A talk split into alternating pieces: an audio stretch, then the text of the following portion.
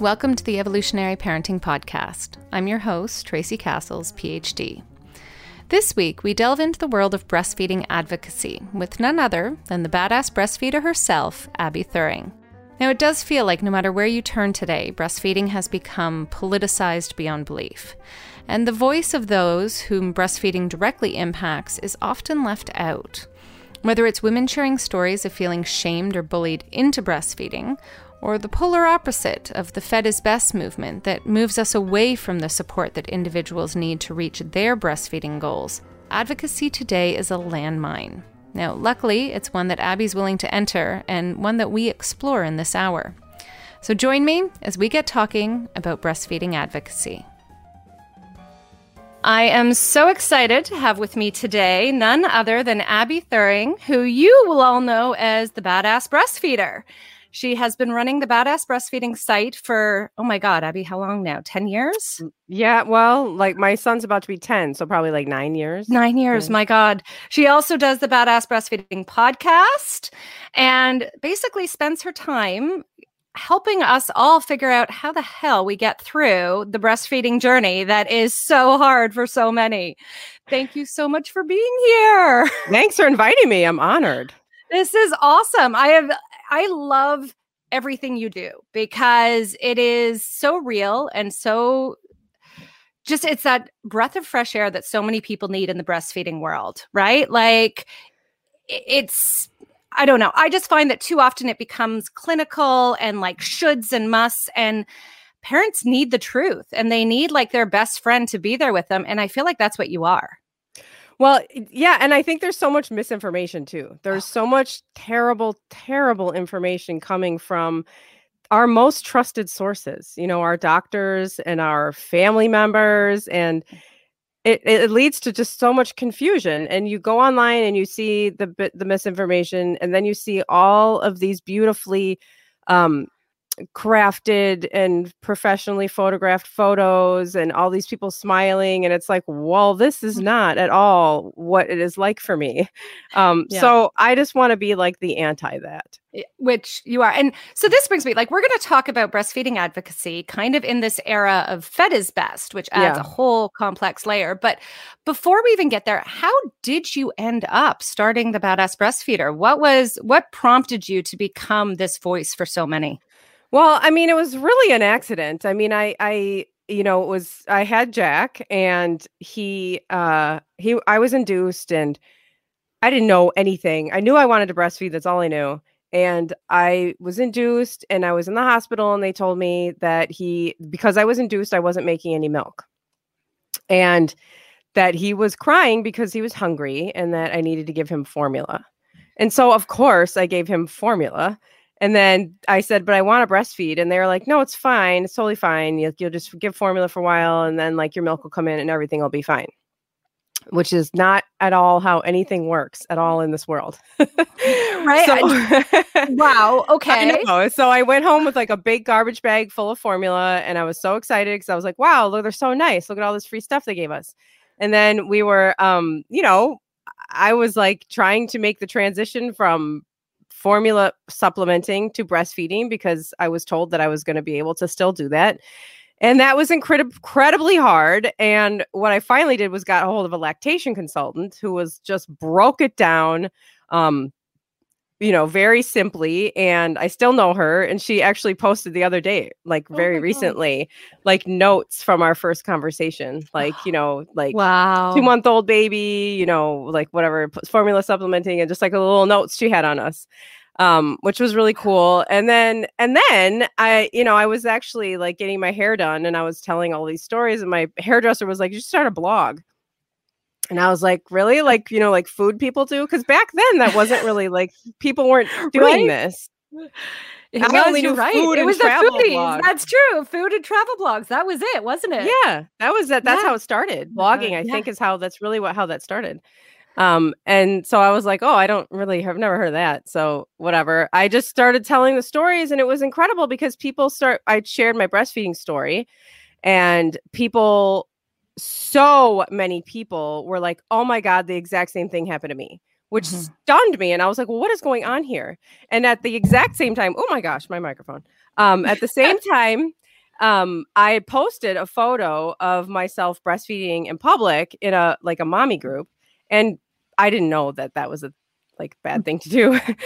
I hadn't been educated yet. I hadn't been schooled in that area yet. Uh, oh, the social media school. They will yes. dump you. You get it very quickly. I got schooled that day that that was very controversial.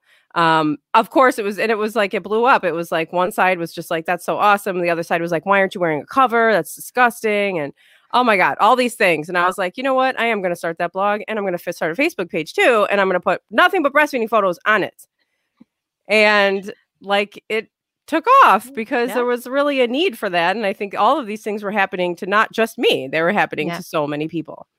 Exactly. And that's the that's, long version. no, but that it's so important and it's so crazy to think. And I think that's what makes it so relatable is that you've been there. It's not someone who started their journey and oh, isn't it peaceful and blissful and everything's been lovely right from the start. And you know, there is a lot of truth to the fact that we sometimes need to go through these struggles ourselves to know where other people are at and know what the struggles are. Cause I know, I mean, you guys on the podcast cover everything on i mean mm-hmm. it's you're 180 plus episodes in yeah. and but i love it because i have clients that come to me and say oh my god it was so reassuring like i had you know, this happened and I thought it was just me. And here they are, there's a whole episode on it and it's not just me. And and they talk about it like it's normal and it's so reassuring for so many families out there to have that. Yeah, and I mean that's what the other thing happened with all of that was was I ended up kind of in this position of advocacy and as a social worker for my entire career up until then, I was like, wait a minute, I know how to do this. Like, I can just do this as like a thing and, you know, kind of shift my focus from children and families, which is what I had been doing, to, well, children and families still with just a different you know in different circumstances yeah. um so it was you know also where i could kind of continue going along with my social work so let's talk about this advocacy because it feels like I think about your early story that resonated with so many people. And then it seems like we got the baby friendly initiative coming mm-hmm. up, and there's a, a shift and there's an attempt to try and address what was totally common nine, ten years ago. And it felt like there was progress being made. And then suddenly we got hit with fed is best. And I, yeah. is that like a fair assessment to say? Like, do you feel like fed is best is almost a backlash to the baby friendly initiative? Well, it yeah, it seems like it was a response to breast is best. I guess, which I don't know where that came from. That seems suspicious to me where that came from, and suspicious to me where fed is best came from because I don't know that we need slogans. Yeah. I don't I don't think we need campaigns like this. I think we yeah. just need information and that's all anybody is trying to do is trying to get out information. And these things end up being like silencers hmm. where you're not able to give the information because if you do give the information then it's framed in a way that you're judging people or telling them that they're not allowed to choose formula if that's just what they want to do or they need to do. Yeah. Um, you know, because formula is a good option for a lot of people and i think that it's a very valid option and i don't think people should have to pay for it if they if they do need it and but the bottom line is you know right this is all it all comes down to capitalism this is all for capital and i'm sorry go ahead I'm just no, gonna no, no. ramble for capitalism just, for a year for an hour. Yeah. don't stop me. But it is it, it's intertwined into it. You're right. Like it is because the formula companies which is, you know, it's kind of coming out there said that is where breast is best came from um, was in formula advertising that whole idea of breast well, is best i mean i feel like that's where we hear it is like the commercials right the yeah, ads it's like exactly best, but but if you can't do best then here you go which it does set it up as I think this is where this backlash comes from. And so I'm so curious to hear your take on this because one of the things that comes to me when I hear breast is best is this idea of putting breastfeeding up on a pedestal. It mm-hmm. is this gold standard. And so when I hear that response of no, fed is best, as you know, this counter to it, um, it's kind of this acknowledgement that none of us are perfect. and but there's a pressure to be perfect and so mm-hmm. I always want to be careful because I think there's a lot of women out there who hear breast is best, feel judgment for not being able to be mm-hmm. best. Yeah. And especially in parenting, right? Like we all yeah. want to be the best possible parent we can. So I see that counter, but what does it say about us that we have to demean it down to fed is best or that, you know, breastfeeding, which is a human biological mammalian act that some people can't do, some people choose not to do, and that's fine too. Why do we have to pin it as an ideal? Yeah, and I think that that's where that's where I think that this is not uh, when I talk about these things, I'm always my focus is always to say we're not i'm never talking about the individual de- de- decisions that people are making because actually everybody is doing best. Everybody is trying their best. However you feed your baby sure we are all trying our best. Um, but I, f- I feel i feel like this is a way to kind of pit people against each other which is how corporations make money. Yeah. You know by keeping kind of everybody you know, saying, well, look, uh, look at all these perfect people that were able to breastfeed. But look, everybody, we're not all perfect, right? And kind of just speaking, you know, it's very condescending to absolutely everyone, breastfeeding and formula feeding families. Um, and it just creates the divide that they need in order to swoop in and get their money. I love that you just said about the individual versus the kind of larger view is that because how do you advocate on this large scale while still making it clear that individual choices are not judged? Because i think that seems to be one of the problems here right? People read individual judgment in larger advocacy movements. And mm-hmm. how do we separate that? What like what do we do to to deal with that? I have no idea. I don't know if I know. I mean, I try my best to I will never take my eye off of these corporations. I think yeah. they are the ones who are doing this. And I will never ever place blame on every anybody, you know, for their choices. I will always support people in their choices. The bottom line is that most people want to nurse their children. Mm-hmm. And what happens is that we get fed all of this, you know, all of these bad all this bad information which a lot of it or all of it was started by formula companies. All of these lies all of these things that make us feel like we can't breastfeed. And then and then we have you know and then you feel like a failure if you can't even though you're in a society where you're almost set up to fail where mm-hmm. it's designed that way you know um, so I mean, for me, I just I'm always my focus will always be targeting these corporations um, and helping people just try to get the information that they need. People just need information. But this what? really needs to be about people getting the education and the information about breastfeeding that they need. And we have huge, we have billions and trillions of dollars standing in the way of us pushing back against it. And it's like nearly impossible to really get it out there. But you do, and you do such a good job of it. So that's why it's, I think, so important to recognize like your platform, you don't shame people. I never hear people coming to me saying, Oh God, I listened to her and she made me feel like shit for. Oh, that's so know, funny because people do say that to me. They do? Oh my God. I never have heard that about I you. I, get- I mean, that's good. I don't, I don't think it's like, I mean, I do try very hard not to do that. And I think that certainly, I think there are some situations where like, if you you know if you just can't figure something out out and you have some, people saying like this is normal and this is okay and this you know sometimes in your exhausted and you're trying to figure it out state it just feels impossible and you're like well they're saying it's normal it feels impossible to me these you know and it still feels frustrating even when it's you know coming from a place where i feel like is genuine yeah. it's just always hard i mean. So let's go into what are some of the misinformations that we can clear up for some people today? Because there's so much right? There's, like, there's so everything. much. I mean i don't there's just everything. I mean i feel like this is what you're going to hear you know i guess people get it mostly from their doctors. They go to their doctors and they expect their doctors to have the information. Um, and doctors do not get lactation training in school. They get formula training they have they know all about formula, they know all the ingredients, they're taught everything about it. They are not taught lactation. Is this on purpose? You know, if you ask me, I'll say yes. Um, because this even the formula curriculum is um, said to have come from formula companies. Of course. Yeah. And because because they i mean they make the product right and they're mm. making the curriculum as a product too so you know this is all coming down you know from it's it's very like overwhelming and stressful when you think of, when you realize how high this goes and how deep it goes and how how involved we are in this um but basically you know people go to their doctors and they hear things like well, your breast milk doesn't have enough fat in it after six months or enough calories or whatever. So you need to use formula.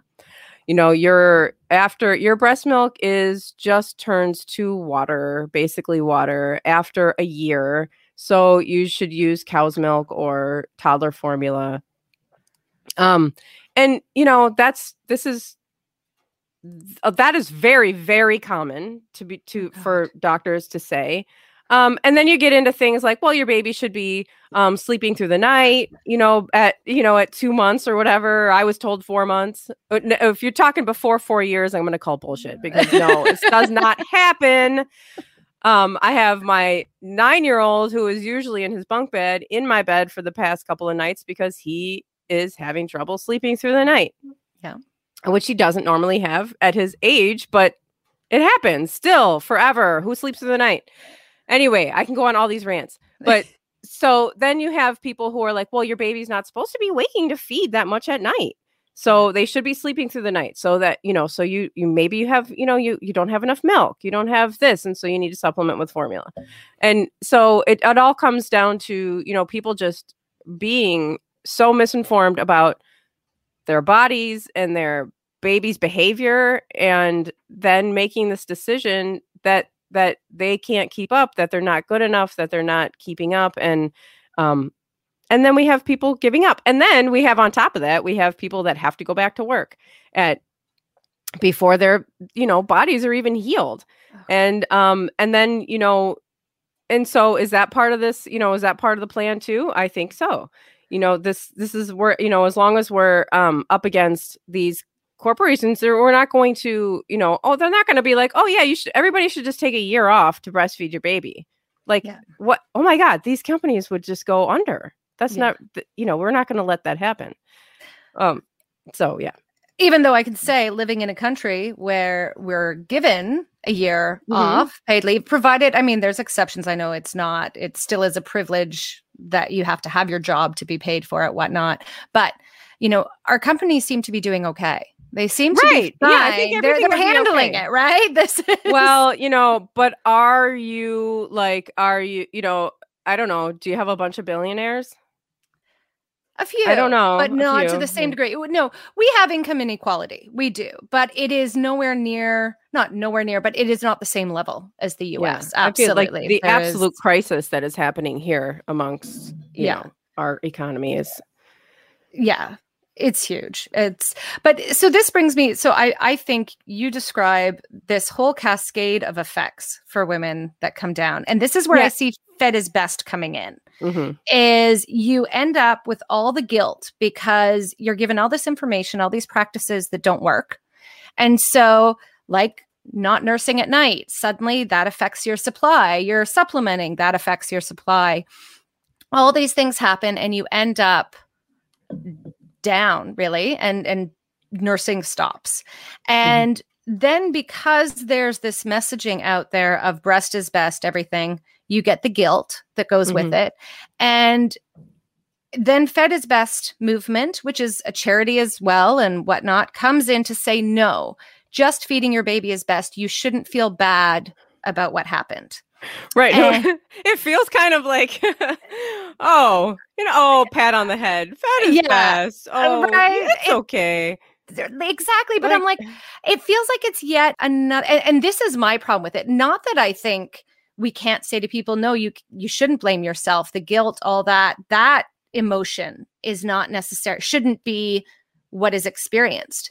But it feels like it demeans the sadness women can have over losing that relationship.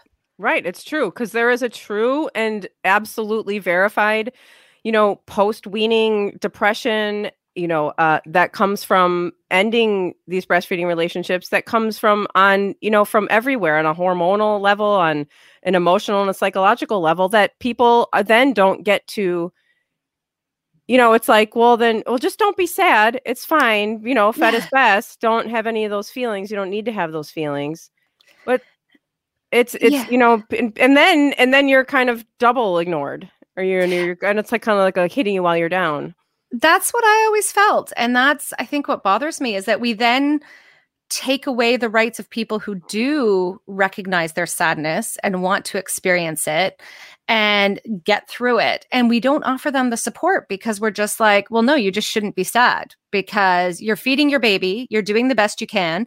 So you shouldn't be allowed to have negative emotions. Is yeah, that- I, I feel like that is across the board experience of all humans on in this like Western cult. I mean, I'll just speak of this culture of yeah. any kind of emotion that you have at all, struggling to kind of adjust to parenthood or outside of parenthood, any feelings. It's like, well, just be happy, just be, don't you know, don't be sad, don't be. We have such an issue with people just feeling the feels. Yeah. And it, we can't just let them have it. And it comes back, I don't know what it is. Like, what is it? Is it other people? Like, is it that other people didn't get the space to feel their feelings? And so I, we can't, we don't want to make room for other people, or I don't know. I think that's it. I mean, when we think about, I always think about it uh, going back to doctors. Um, there's so much evidence that those long, long shifts during residency are not healthy and mm. not good. And there's always, I was reading about it, a push to try and get rid of it, that oh. we don't need it. They don't need, I mean, these are the really extreme kind of days on end of being awake. And then there's always pushback by older doctors. Well, I went through it and I survived it and I'm yeah. fine. So you should have to do it too. And I think similarly, if we're not allowed to feel our big emotions, seeing someone else experience them will be triggering for us yeah. in many ways because it's uncomfortable because we don't know how to process it. But it's also like a reminder of, well, I got through. I didn't get to experience it. So why should I have to sit here and let you be sad about something? Right. I, I, so I think there's probably a lot to do with this cultural cycle. Um, and then having to break that is so hard, uh, especially in breastfeeding, because again, it's no one talks about it that whole idea of uh, grief is something that's so hidden around it, I think. Yeah, and I think there's so much there's so much around breastfeeding that's hidden, right? I mean, we have like it's so taboo here. We I mean, we have almost it got to a point where like breastfeeding was almost eradicated in this, you know, in this part of the world. Like we don't you know, we don't have any ideas, you know, how to really do it and deal with it. We don't understand the function of it. We don't see it. We don't, we haven't, you know, we don't, it's not happening around us.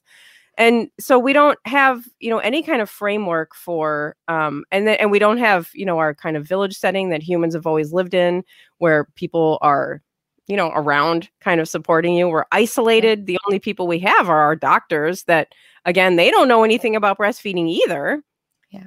And so it's just easier to kind of see. I mean, as a culture, you know, inside of all of us, we have gone, we have come to see breastfeeding as just disposable. Yeah. You know, it's something that you can try to do. If you if you can't do it, it's okay. You know, not everybody can. Don't worry about it. Just use formula. And it's like everybody, you know, but people have most people want to try. And we know this. Not mm-hmm. everybody, and everybody has you know, for people who don't want to, they have very valid reasons. And breastfeeding is not a good choice for everyone. And formula is a great choice for everyone, for some people, not everyone. for, for some people, formula is a perfect choice. And that's also why these companies should be held accountable to make a better product, too. Yeah. And you know it and it is and I don't believe and I and I believe that it is so needed sometimes that it shouldn't even be people shouldn't have to pay for it. They should have it available to them. Yeah. Um, and I don't know what I was saying, but breastfeeding is like, you know, we don't see it. We don't have any idea how to deal with it. And then we just see it as, you know, well, if it doesn't work out, just, you know, turn, and, and even when, even when you're having a hard time, even when you are still breastfeeding, well, I'm having a hard time, I'm feeling touched out. Well, just quit. Yeah. Well, just stop. You can just stop. I mean, you can just use formula. It's no big deal. And these Let- things are such big deals.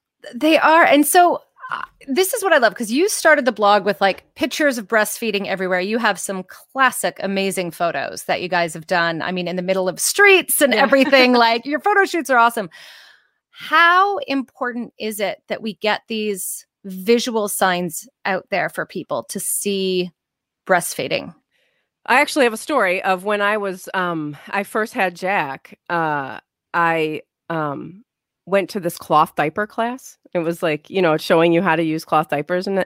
And um there was this woman sitting across from me and I she told me the story later. I was sitting in the class. I had already had my mother most of the people were like well prepared. They were like pregnant. I was like already had my kid and was like, "Hey, I'm going to try this." So I was just sitting there nursing him because whatever. I that's again I hadn't been it took me a while to realize that you couldn't just like whip your baby out everywhere. That you can, it was just going to have consequences. Yeah. Um, so I was nursing him, and then I later become became friends. It's so weird to think too about how many close friends I have that actually found me through the page. They're like, "Wait, you live in Chicago? Let's hang out," and then uh, we became friends.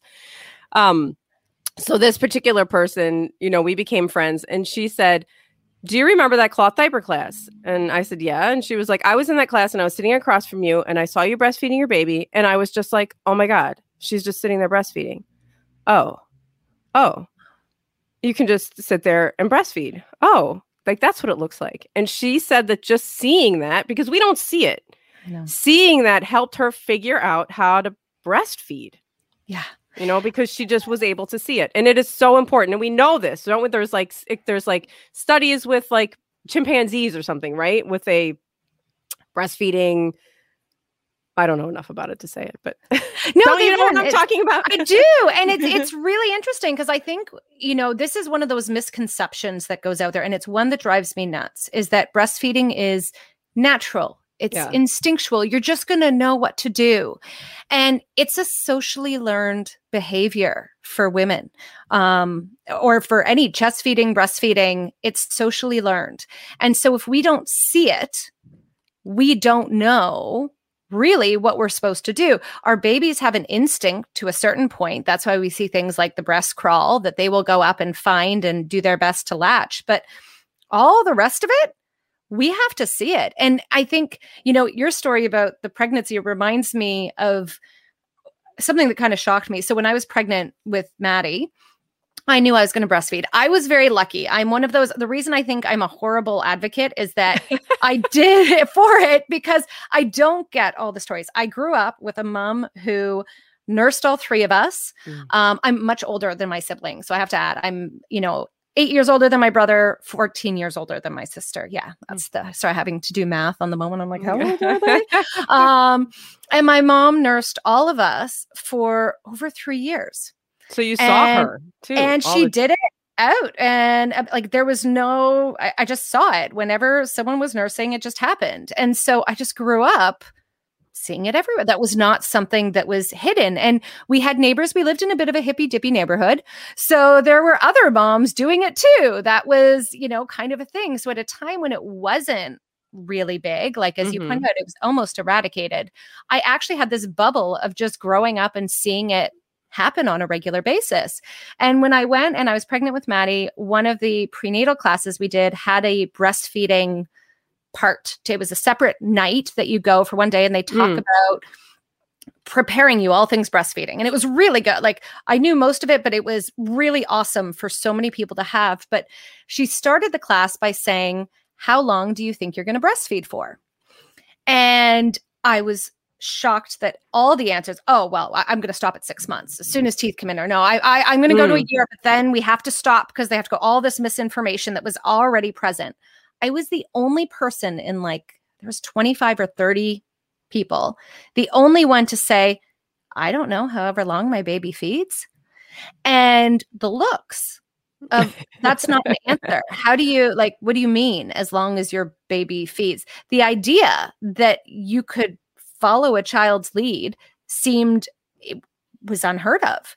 And so I feel like this goes to that expectation in pregnancy that we're putting limits on breastfeeding as if it's something like, no, we have to have them out of diapers by this age. They've got to be doing this by this stage.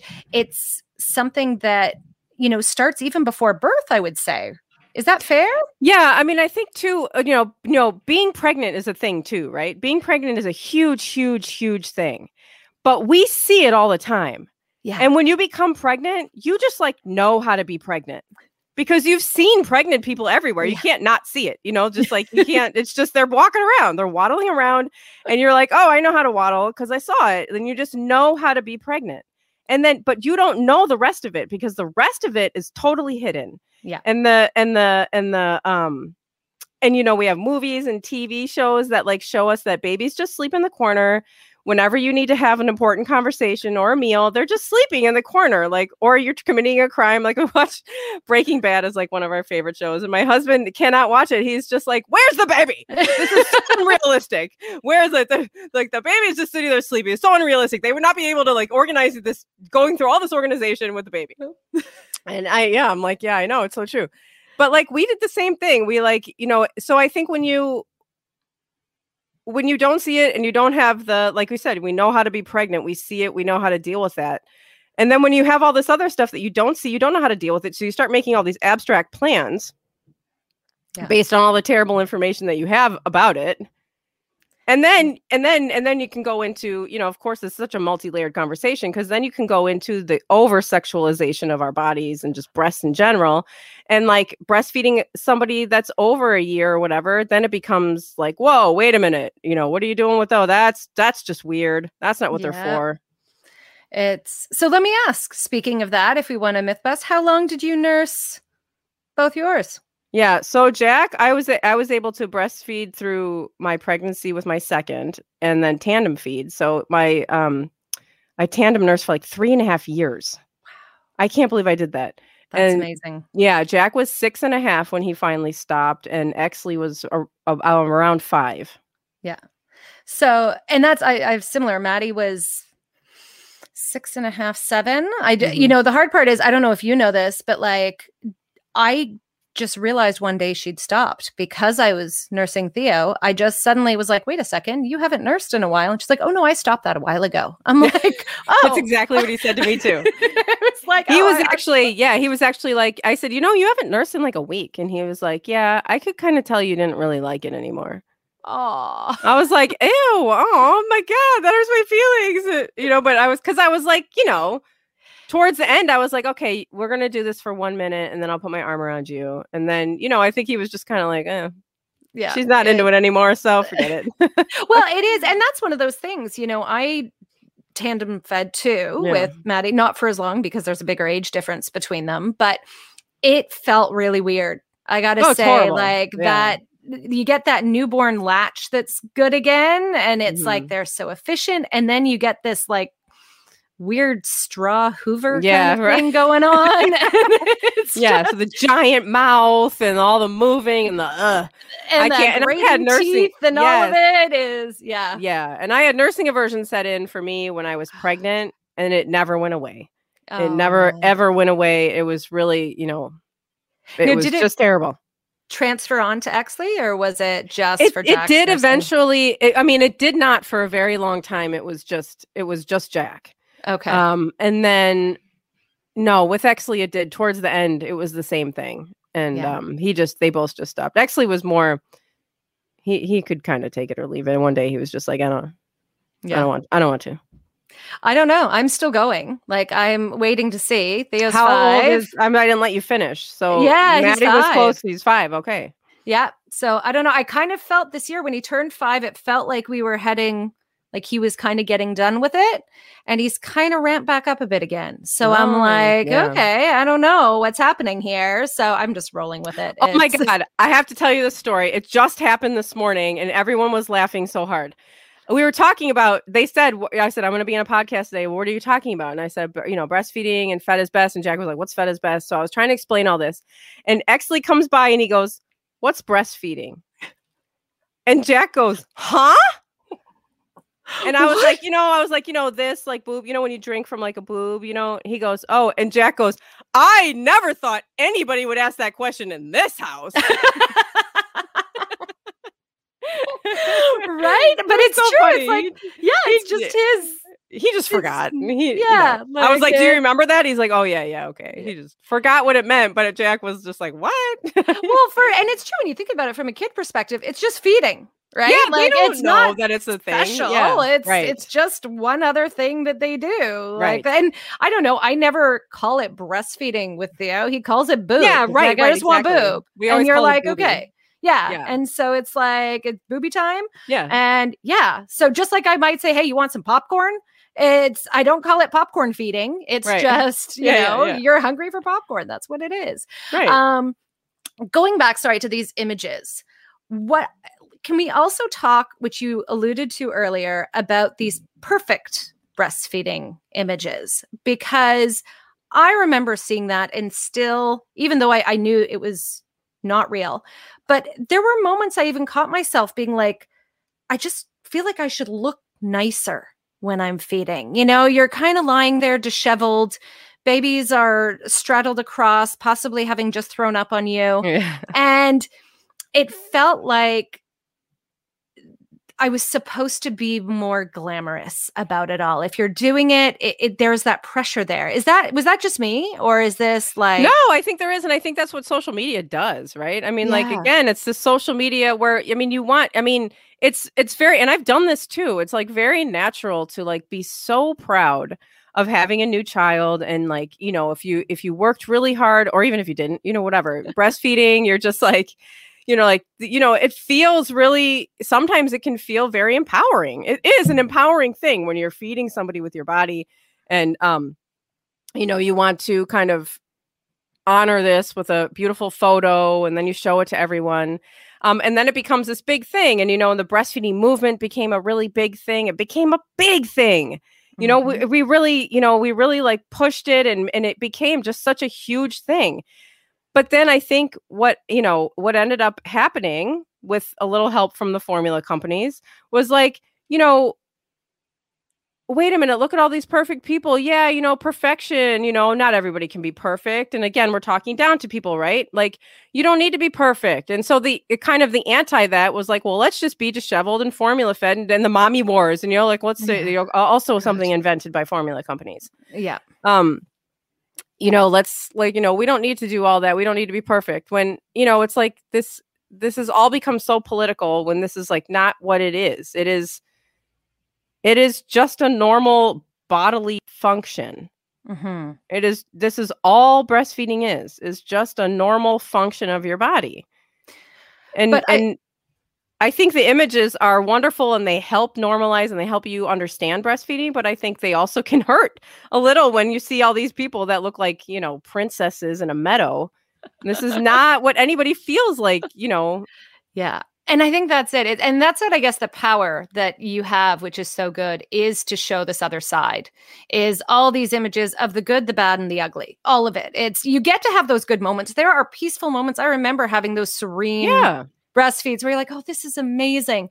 And then there's times where, yeah, it's just you're surviving, getting through it. But this is the other part. So we have the visual piece, but then there's the talking about it piece too, because it feels like so much of the pressure on women and why there's that shift to to change and not be perfect is they're supposed to love every minute of it.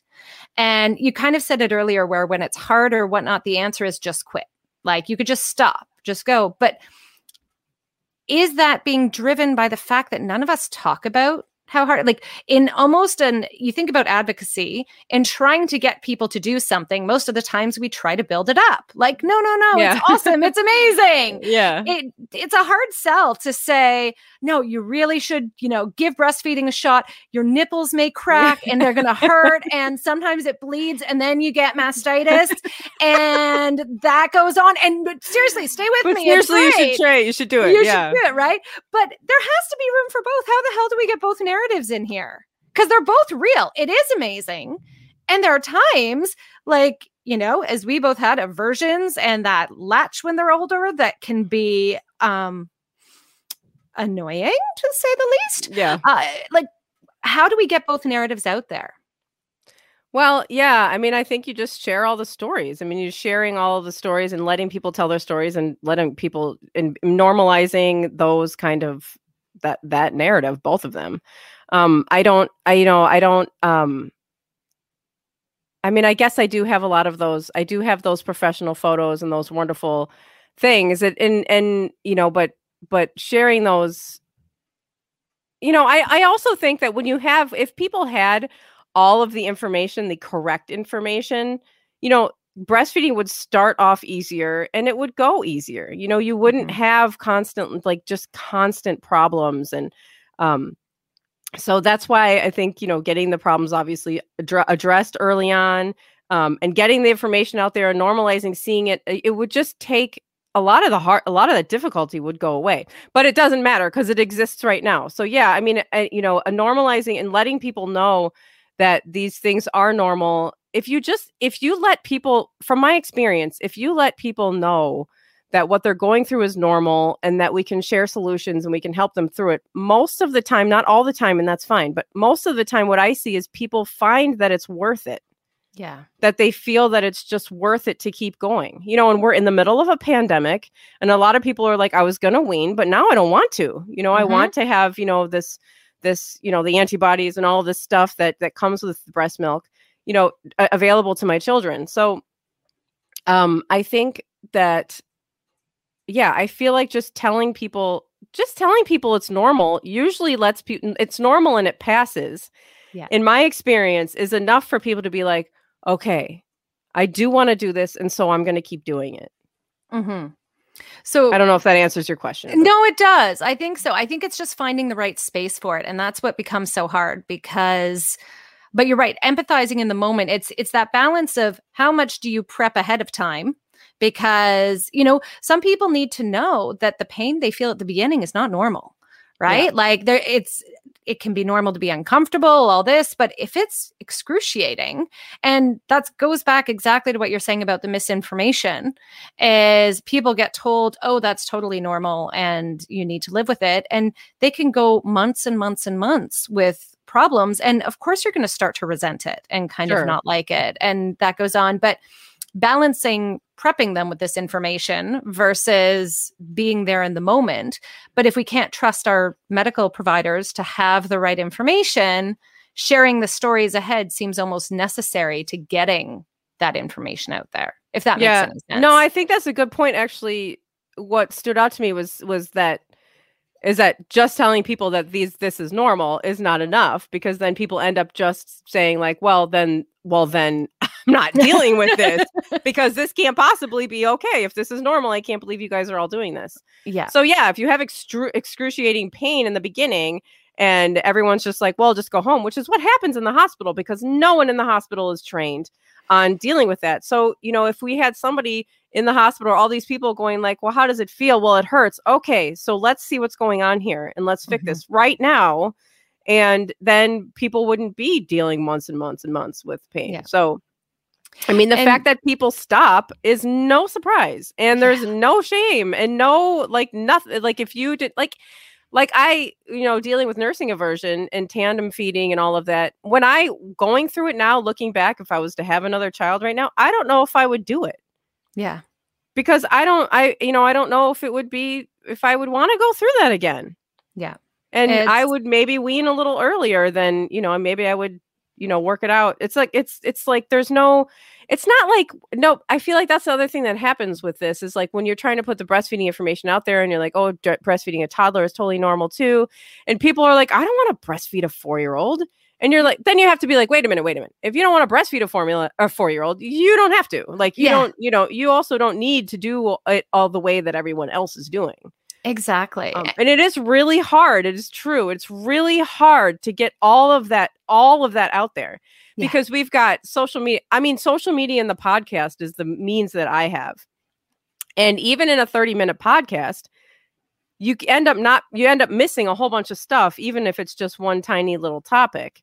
You Yeah. end up missing all of that stuff. And especially with memes on Facebook, you know, like that, you know, you have this one thing and people are like, what about this? Well, what about that? And you're like, yeah, I know, I wasn't really talking about that. But you're right, it is totally interconnected into this conversation. And it's so hard to to just get all of the layers of this conversation out there. Yeah. You know, and that's it's like you're telling these stories, and I'm going, God, it makes me think of all these other things that layer upon layer Mhm. of, you know, it's breastfeeding is so nuanced. There is so much individual variability and Yeah. everything that I think that's what makes it so hard is we want to prescribe it as something. Yeah, Like this right. is what it's going to be. And you can have your expectations. You know, we love predictability as humans, right? We love to know that something's predictable. And I guess this goes back to, you know, the more you see the lack of predictability in breastfeeding, that you see it can be done in different ways and different ages and different stages and, and positions and this and that, then at least that becomes predictable in its own right. You get to Mhm. lose those expectations there.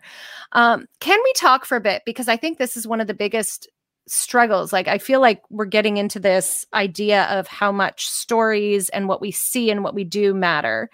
And I know one of the hardest stages for so many families that I work with is those really strong bouts around teething or whatnot when kids are nursing nonstop mm-hmm. and, you know, all night. And, you know, I know it, we've all been there. I have, it always makes me sad how many families feel like they're horrible because they hate that stage. Yeah. And, you know, in the spirit of sharing stories here, I mean, you nursed for a really long time. Did you love nursing during teething? No, I did not like dur- nursing. I There's a lot about nursing I didn't like. I didn't like nursing during teething. I didn't like nursing at night. I didn't like nursing while pregnant. That was really uncomfortable. I didn't like nursing probably more than I liked it.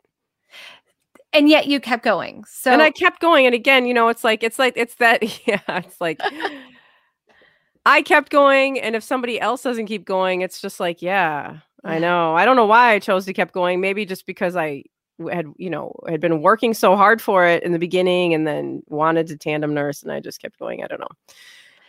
but that is like uh, Yeah, I think it's eh. fascinating that you acknowledge that you didn't like it possibly more than you even liked it. And yet, you know, you're talking to someone who nursed for six and a half years and then five years for a second child. But you like that's fascinating to me. Yeah, I mean, I think that there's a certain there is a certain level of like when you're a parent, you're just like. So here's my thing, He- he- you know, we have a lot of like, you know, those stages are really hard, and people come to me for help during those stages all the time, mm-hmm. and the answers that I have for them are, you know, th- th- there are no good answers because when you mm. have a child that is w- nursing through the night, you know, whether they're six months or 18 months or two and a half, and they're nursing through the night, and that's what they've always done, you can wean.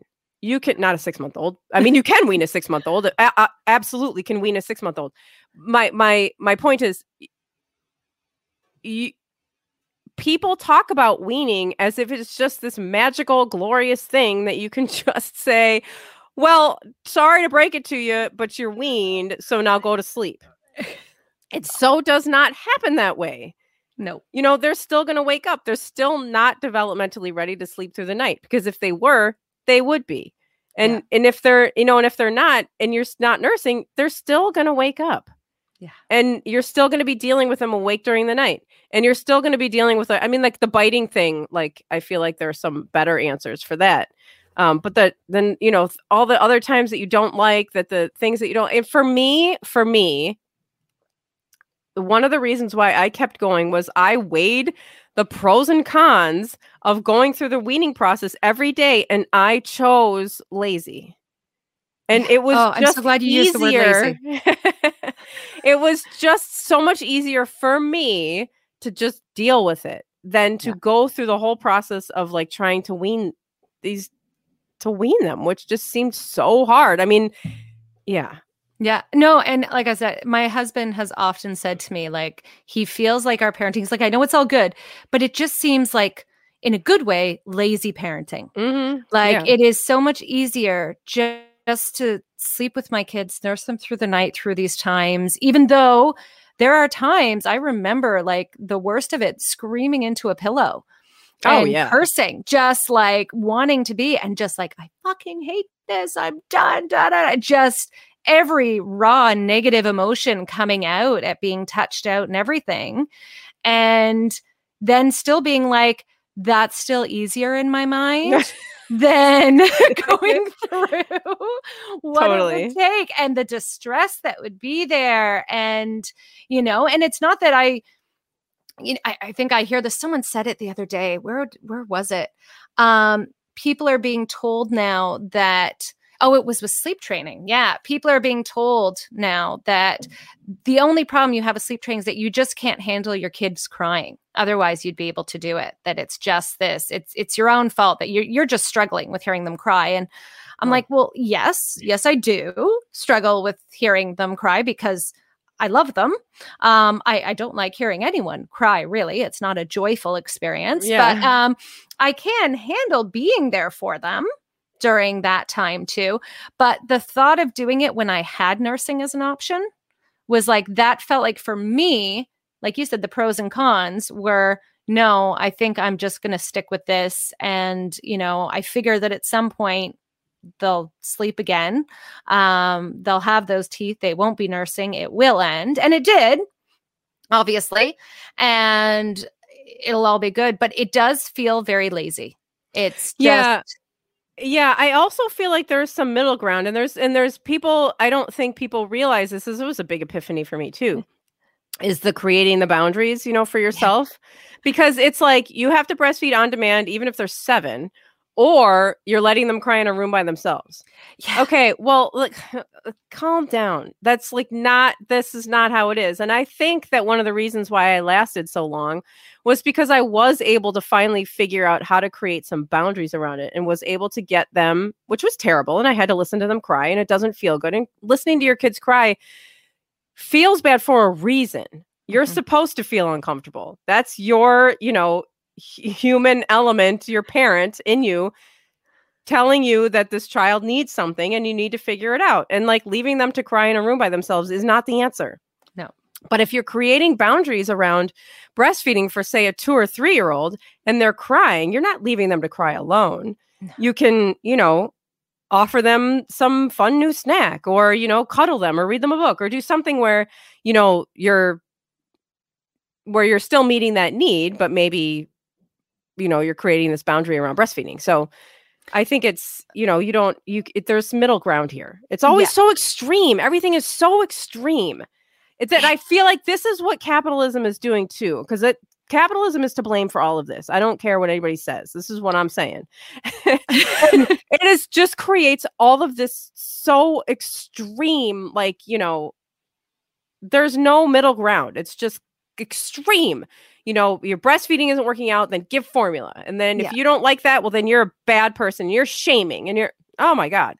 It's well, you know, just taking it back to this idea of breast is best versus fed is best Yeah. is we put one means as the best up on a pedestal, but the counter to that is just simply the I mean, I hate the term because it reminds me of just the bare minimum. Yeah. Is, you know, fed is best is just saying, no, no, no, no, no. All that's best is that we just provide the bare necessities for our kids. And Yeah. when you're using formula, you're not just feeding your baby. Like fed is best would be like, okay, I'm going to go give my kid, you know, a- a glass of milk at as a baby and that's all I'm doing. That wouldn't give them the nutrition they need. It wouldn't Mhm. help them thrive. Like that's not it is so much more the preparation, the work that goes into however you're feeding your baby. Like you said, everyone's doing their best on an individual level. Um and if you're not, then you end up with social services. Like that's kind of yeah and, and uh, yeah and i feel like you're you're also as as as we get older we get like kids you know school age kids and whatever you know older kids we would never say fed is best no to that we have like and in and at least in the united states we have this huge push to better school lunches Mhm. because the school lunches are total garbage and the people that are we, we haven't even begun or we haven't even touched on how black communities are hurt so much more by all of the things that we're talking about formula marketing and targeting and the deaths of babies that are not being breastfed based on all of this terrible, terrible information and the targeting of these companies on these communities. Excuse me. Um, but then we have the exact same problem when kids get older. And, you know, we don't say, like, well, we, it doesn't matter what you feed them for lunch, fed is best. Yeah. We're like, and you know, in this and right now, we're going, no, these school lunches are terrible. This is not okay to be feeding our kids. You know, so we're talking about like what we're putting into people's bodies, you know, but the conversation when they're babies is just like it's not okay to have. Yeah. Just, yeah, it, it seems like it's not okay to have that conversation. It's like, well, you know, you're just shaming people for using formula. Well, it's not at all what I, that's not what's happening. People deserve information. You know, people need to make the inf- people just need to have information whether you're going to be formula feeding or breastfeeding. You need to have all of the information. Mm-hmm. Uh, and the capacity, I think, to have options that you can choose from. And I think mm-hmm. this goes to what you just said, like targeting communities. Eh, there's areas where there isn't a choice really. Like I yeah, think about, right. you know, the capitalism being back at work just to get a supply going. If you're back at work 3 days postpartum because you don't have support financially, you have to just to keep a roof over the head of your mm-hmm. baby, you're even if you want to breastfeed, I don't know how that even looks because you don't have the time to be doing the frequent feeds that would be necessary to get your supply up.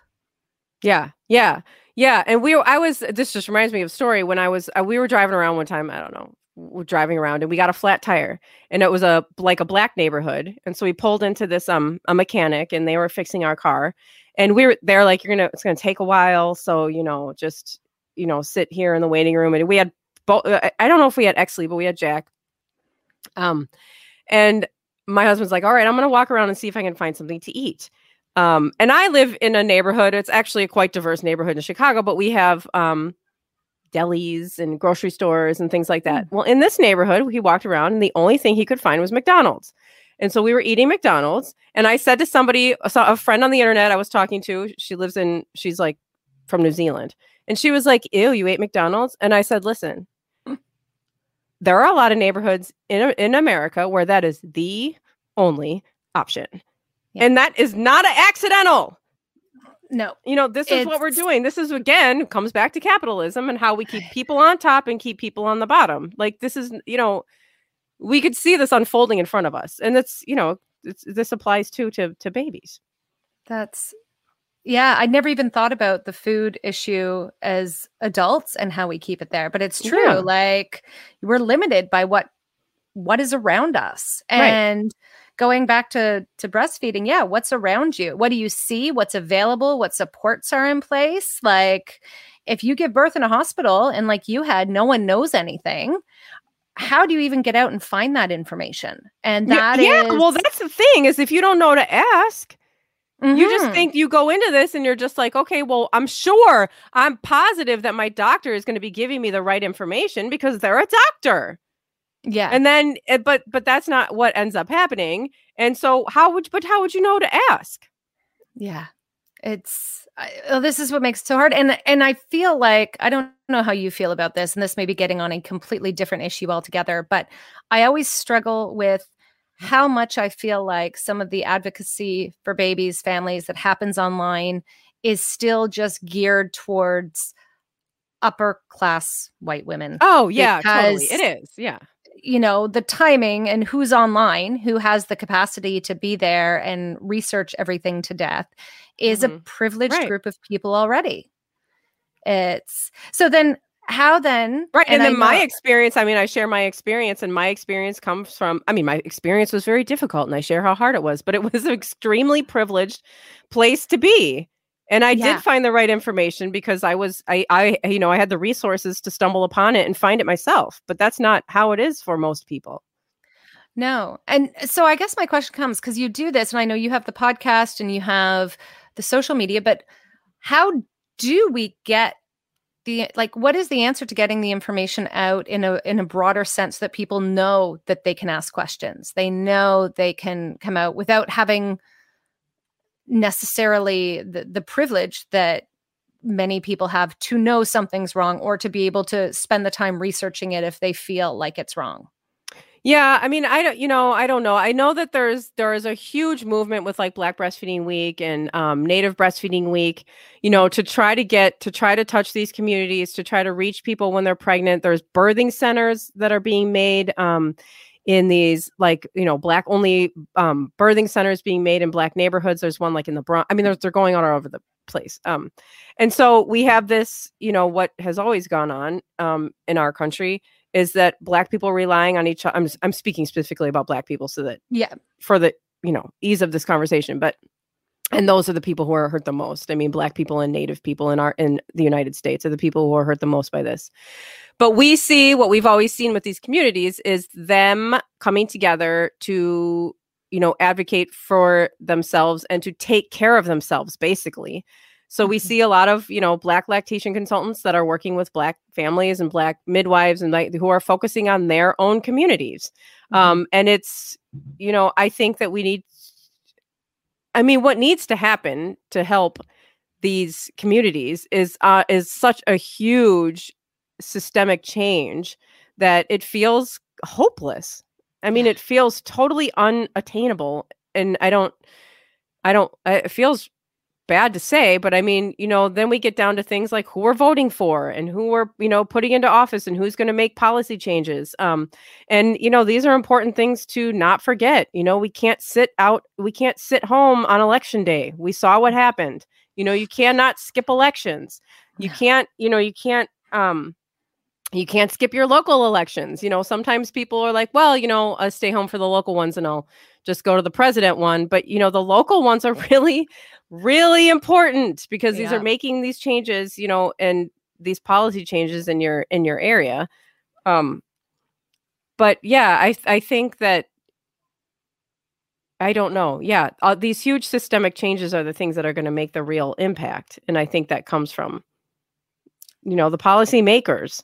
Yeah, it's so true, and I feel like in this case in particular with breastfeeding, so much of that has to start at the birthing point kind of, you know, yeah. that beginning stage is where or even before or yeah, yeah the prenatal like i mean i admit I, I was floored at how good that one little class was yeah that we did and it was just this introduction and i thought about it if i hadn't had the experience i had there was a lot of stuff being talked about you know without she did a really good job of not scaring people, but talking about, you know, nipple creams and and you might have this and what to look for if your baby has thrush or what mastitis feels like. It was kind of this preemptory these are some of the things that can happen and this is what you need which was she was an ibclc that ran it so i mean it's not surprising she came in with kind of this list of this is what you need to worry about but mm-hmm. you know it was yeah prenatally i think that set the foundation for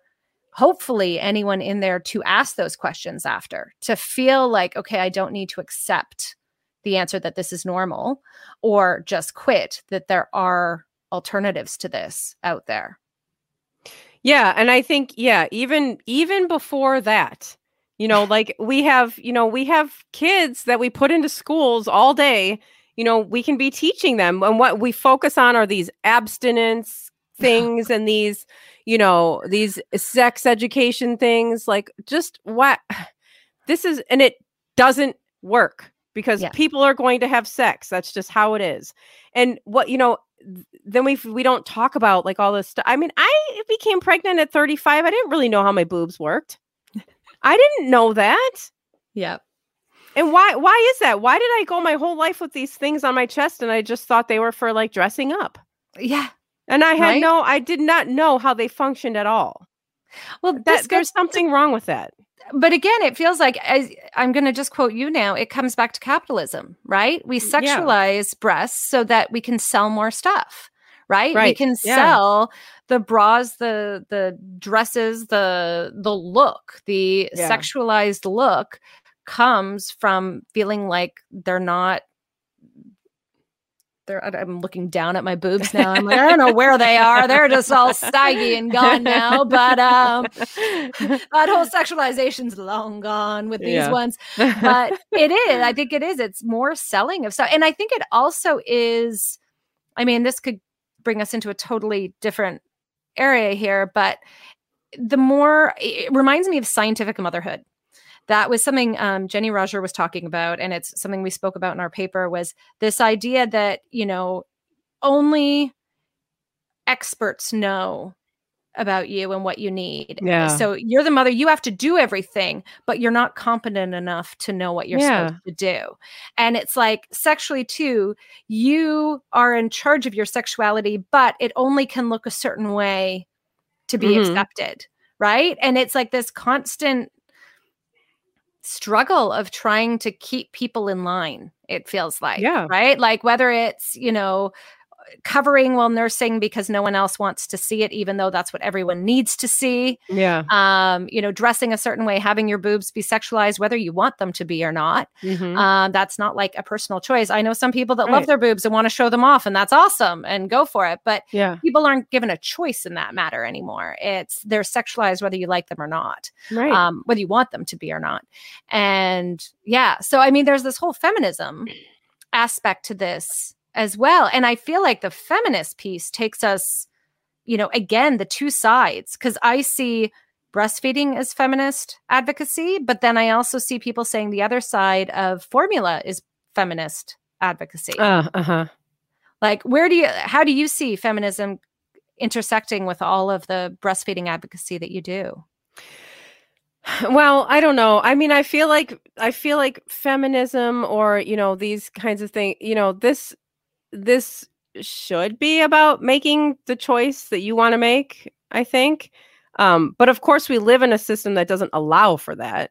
Mhm. Um, so I mean, I guess that's the whole point. But you know, of feminism is, you know, trying to change that. But um, you know, I for me it just comes down to having information. Like I want to give information. I want you to have all the information, and then you go and you do whatever it is that you want to do. And I'll hold your bag while you do it. I'll, you know, like you know, I don't care. People are like, "Oh, I couldn't I couldn't breastfeed." I don't care. Yeah. Like not that I don't not to be rude, but like I don't care. You know, you just I I'm just trying to give information and then you do what you want with it. And you Yeah. should have the freedom to do that, you know, to just do whatever it is that you want with your body, whether you want to use it to breastfeed or not. That's really Mhm. no one can say anything. We can't make judgments on this. There should Yeah. be no, you know, best or like, you know, worst or whatever with this. I mean, again, it's just a biological function. It is a Mhm. normal bodily function, and you should have all the information that you need in order to work it out and do it if you want to or not. Yeah. And you need to have all the information to bottle feed too. I mean, Well, exactly. That's like we seem to accept. Oh, maybe we don't. I don't know how much we support that information for bottle feeding, given what people are given. But I feel like at least, maybe because again, it's a product that the formula companies do try to give you the information you need to make a bottle properly and do all this stuff. But well, Yeah. I feel like it's more built in too because you Yeah. have like the growth charts are all based on formula fed babies. You know, how long babies are sleeping is all based on formula norms. You know, so it's kind of like all just built in. And you know, you should feed every two to three hours. What? Who? Who? can- who what? That's like so, that is a very bottle feeding schedule thing. Which of course, uh, you know, if you're bottle feeding, then you are going to follow a schedule like that. But if you have your baby just attached to you, who's counting? How can you count? How do you count the hours that way? They're just there. So I this is all yeah, it's just built in. It's built Yeah. into the to the information, the formula stuff is. It's so true. And it just it makes me think going back, I mean, that whole idea of counting feeds and checking all this stuff. I'm like, we would not have survived as a species if back, you know, you think back to Yeah. caveman times here, like, oh no, sorry guys, we've got to go sit down and feed. No Right. tiger's coming, doesn't matter. sit down, time to feed.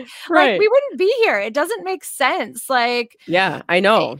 It, it all feels so illogical and yet it's true it's just so woven into our our societal fabric that it's, it's yeah, it's amazing how much when you think about it, you're like, oh wait, that doesn't make sense. yeah. But like, but I, but you al- always believed it because it's just built into the to our to the system. It's uh, it's the belief that we all have, and you It's- don't think about it. You don't think to think about it because Yeah. it's just there. It, it's even just the flip around i was thinking about what you said about you know nursing all night and the wakings at night and everything there is a, a belief that's so deep rooted that breastfeeding causes wakings Yeah, And right.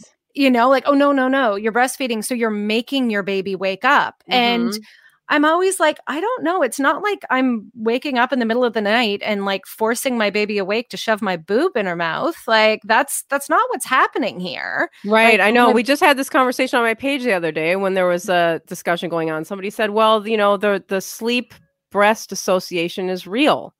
And I'm like, "Is it?"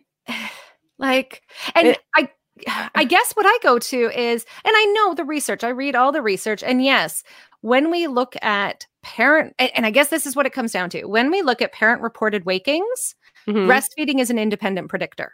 Right. Mm-hmm. So parents who breastfeed do report more wakings than mm-hmm. parents who are not but breastfeeding. That's supposed to be, right? I mean, right. that's the norm. Well, that's the biological also, need. Exactly. But there's also then when we look at, you know, something like actigraphy and wakings, all of a sudden those other babies are actually waking. They're just, you know, so it's not actually necessarily changing their sleep. Mm-hmm, it's right. just that for whatever reason they're not signaling to their parent because yeah not breastfeeding they're not asking for the boob in their mouth they're right? not yeah they're not right there attached to you yeah exactly and so i always want like want people to know but yet that assumption is so pervasive or the mm-hmm. idea that nursing to sleep is a bad oh, association oh yeah I mean, right right right? Like, and again, the nuance it's either, and this is what I always have to talk to families about it's, well, either I nurse to sleep and I'm going to have to be the only one to ever put my child to sleep forever, mm-hmm. or we have to stop nursing to sleep altogether. Right. I can never do it. yeah. And I'm just like, okay, okay, but how Extreme. does that work? like, what is, you know, and it is, it's all this, we have these extremes that go back, but I always, it's true. Like you're making me think of all these things that are just so built into what we come out with, you know, from growing up in this culture that has yeah. shifted. Oh my goodness. All right. I'm sorry. I've kept you so long here. I, let me ask one last question here. Yeah. What is the one piece of advocacy helps something outside of voting, but just on a day to day basis for breastfeeding, because we all know we all need to vote. Yeah, yeah. That people can do. Because I know people do want to do things, but uh, it feels so touchy, right? Like, what do you say? What is one thing you can say to a new breastfeeding mom that can help in that journey? I, you know, the the piece of advice that I always fall back on is find a lactation consultant. You know, even if you're pregnant, especially if you're pregnant, find one find one and ha- just have them there like have them on speed dial. Say i'm going to pregnant i'm going to have a baby soon you know I, we have this we have this idea that lactation consultants can only help if we're in a problem. But the lactation consultants are here to help us get started with breastfeeding. They're here to help us make sure that it's going okay.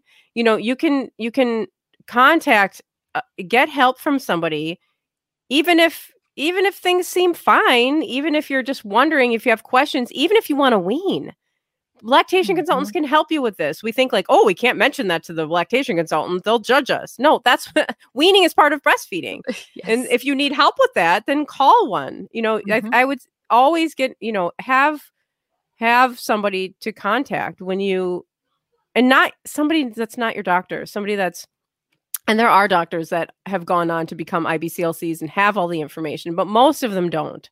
Mm-hmm. Um, and so just having somebody besides your doctor, besides your mother-in-law, you know, who who can who can give this information, that the proper information about whatever's going on developmentally, or even if you just have like, you know, I don't know, you know, a question of like, you know, everything seems fine, you know, do you think everything's fine? Yeah. They'll talk to you about this. Yeah. And you know, a lot of lactation consultants will tell you how to file through your insurance um, to cover their uh, cost. Actually, yeah. So for the U.S. and I know for us, if you're in Canada, there you probably just get one, right? Practice. You probably get one just well, to no. your house. I wish, I wish. But there are, depending on, you know, if you do end up, you usually have to go through certain clinics. I know in some yeah. places it can be covered, and ours is, you know, provincially based. But, you know, there are private practices that you can go through, and then you can either pay yourself or it can be covered under supplemental insurance. But if you're in some areas there are clinics that are covered so yeah and actually in. the way that i contacted a lactation consultant was i called the la leche league in my area there was i you just it's free I went to group. She had groups. She talked to me on the phone. She was like, "Everything's gonna be okay. We're gonna figure this out," and she did. I got uh, all the problems that I had, and they were long. You know, they I had waited until they were because I didn't know what a lactation consultant was, so Yeah. I didn't even know until later on to ask. But you know, the La Leche League is free, and you Yeah. can call and they'll talk to you, and they can you. There's probably groups around you that you can just go and you'll find other breastfeeding people, and they will you can be friends with them and you can breastfeed with them and it's so fun to have people that are like also doing it because that is such a huge thing too is having other people around you who are who are feeding their babies this way because that helps exponentially Yeah. All the weird things, having the people at the same time. So is your kid doing that? Oh, it's not Yeah. mine that climbs over backwards and tries Right. to nurse like in a handstand position. Good to know. Good to know. Yeah, It's- right. I know. It's so true. It's all about community. It all comes Yeah. back. But it's so true. Having a, an IBCLC in particular is so I feel like they should just come with They birth. should. Like They we should give birth to our baby and somehow have an IBCLC pop out at the same time, ready to go. Yep that's how it should be but we haven't. Oh my goodness. Well, and the other thing I will mention now, though, is that as I have heard from so many who have been there, your podcast is if you're pregnant, start listening now. Don't good time. wait because you know, a there's so many episodes it's going to take you that time to get through. you can also just scroll through the titles but no, but I think like you know, you have episodes on lopsided boobs. Like Mhm. that is. These are things that you know. lopsided and shitty titties Yeah, somebody asked me yeah somebody sent an email one time and was like i have a shitty titty and i was like oh my god can i name my podcast episode that it was so awesome But yeah, but people don't know they're like why are they uneven yeah Yeah. And uh, people don't think about it with breastfeeding and everything. Mm-hmm. And so it's like, I would even say, you know, listen, yes, pick the episodes that you think are most relevant, but listening to everything Mhm. and just taking it in, that's that preparation, that information that comes in beforehand, right? Is Yeah. that all of a sudden, you know, you can know what you're looking out for. It doesn't seem weird. And then when you're in a panic going through trying to figure it out, you're like, wait, I have a little inkling that I I heard something about this before, and yeah and if you google it your uh, your instinct is just going to be to google it because we google everything but google is a really really really shitty lactation consultant. It's really it's a really good historian it's a really good like fact checker but it's a really bad lactation consultant it'll give you all, all the bad information. Uh, right? That is what all pops up is well and again not surprisingly when corporations are Right, when they've got the top- yeah. the top spots? And Right, who gets all the, the, the views there? So totally oh my goodness thank you so much abby i could talk to you all day i know love it's it. Always such like, a pleasure talking to you Oh my lord. Well, we'll have to do it again, but next time we're gonna delve in. I would love to to delve in more, especially in the intersectionality issue here. oh yeah that would be Um, great That's it. But we'll have to do that another time. Thank you so much for Thank being here today. And now we can go enjoy hopefully a bit of this. I don't know if you have nice weather now, but yeah uh, nice-ish yeah yeah, yeah. Maybe spring is coming. Maybe sprung. yeah god hopefully right? we deserve it finally Oh my goodness. All right. Well, thank you. And you can check the show notes. We'll have all the links to the podcast, to the site, to social media, all of it. Um, if you're not following Abby already, which I assume pretty much everyone is that listens to this, but if you're not, then you are missing out and you really need to go do it now. But also tell your pregnant friends, get them on, Yeah. as you said, earlier the better. So not only get a lactation consultant, but get them listening to the podcast, get them looking at the social media sites to see what's normal and the huge range of normal, because that's the whole Oh, thing. yeah. Normal is a range. So thank you so much. And. Uh, we'll do it again later. That's it for this week. I hope you've enjoyed the conversation, whatever your feeding journey is or was. Now, next week, we get to continue on the topic of breastfeeding with the extraordinary Dr. Aunchalee Palmquist as we talk about the various ways humans have engaged in cooperative lactation around the world historically and today. I promise you, it is well worth the listen. And in the meantime, stay safe and happy parenting.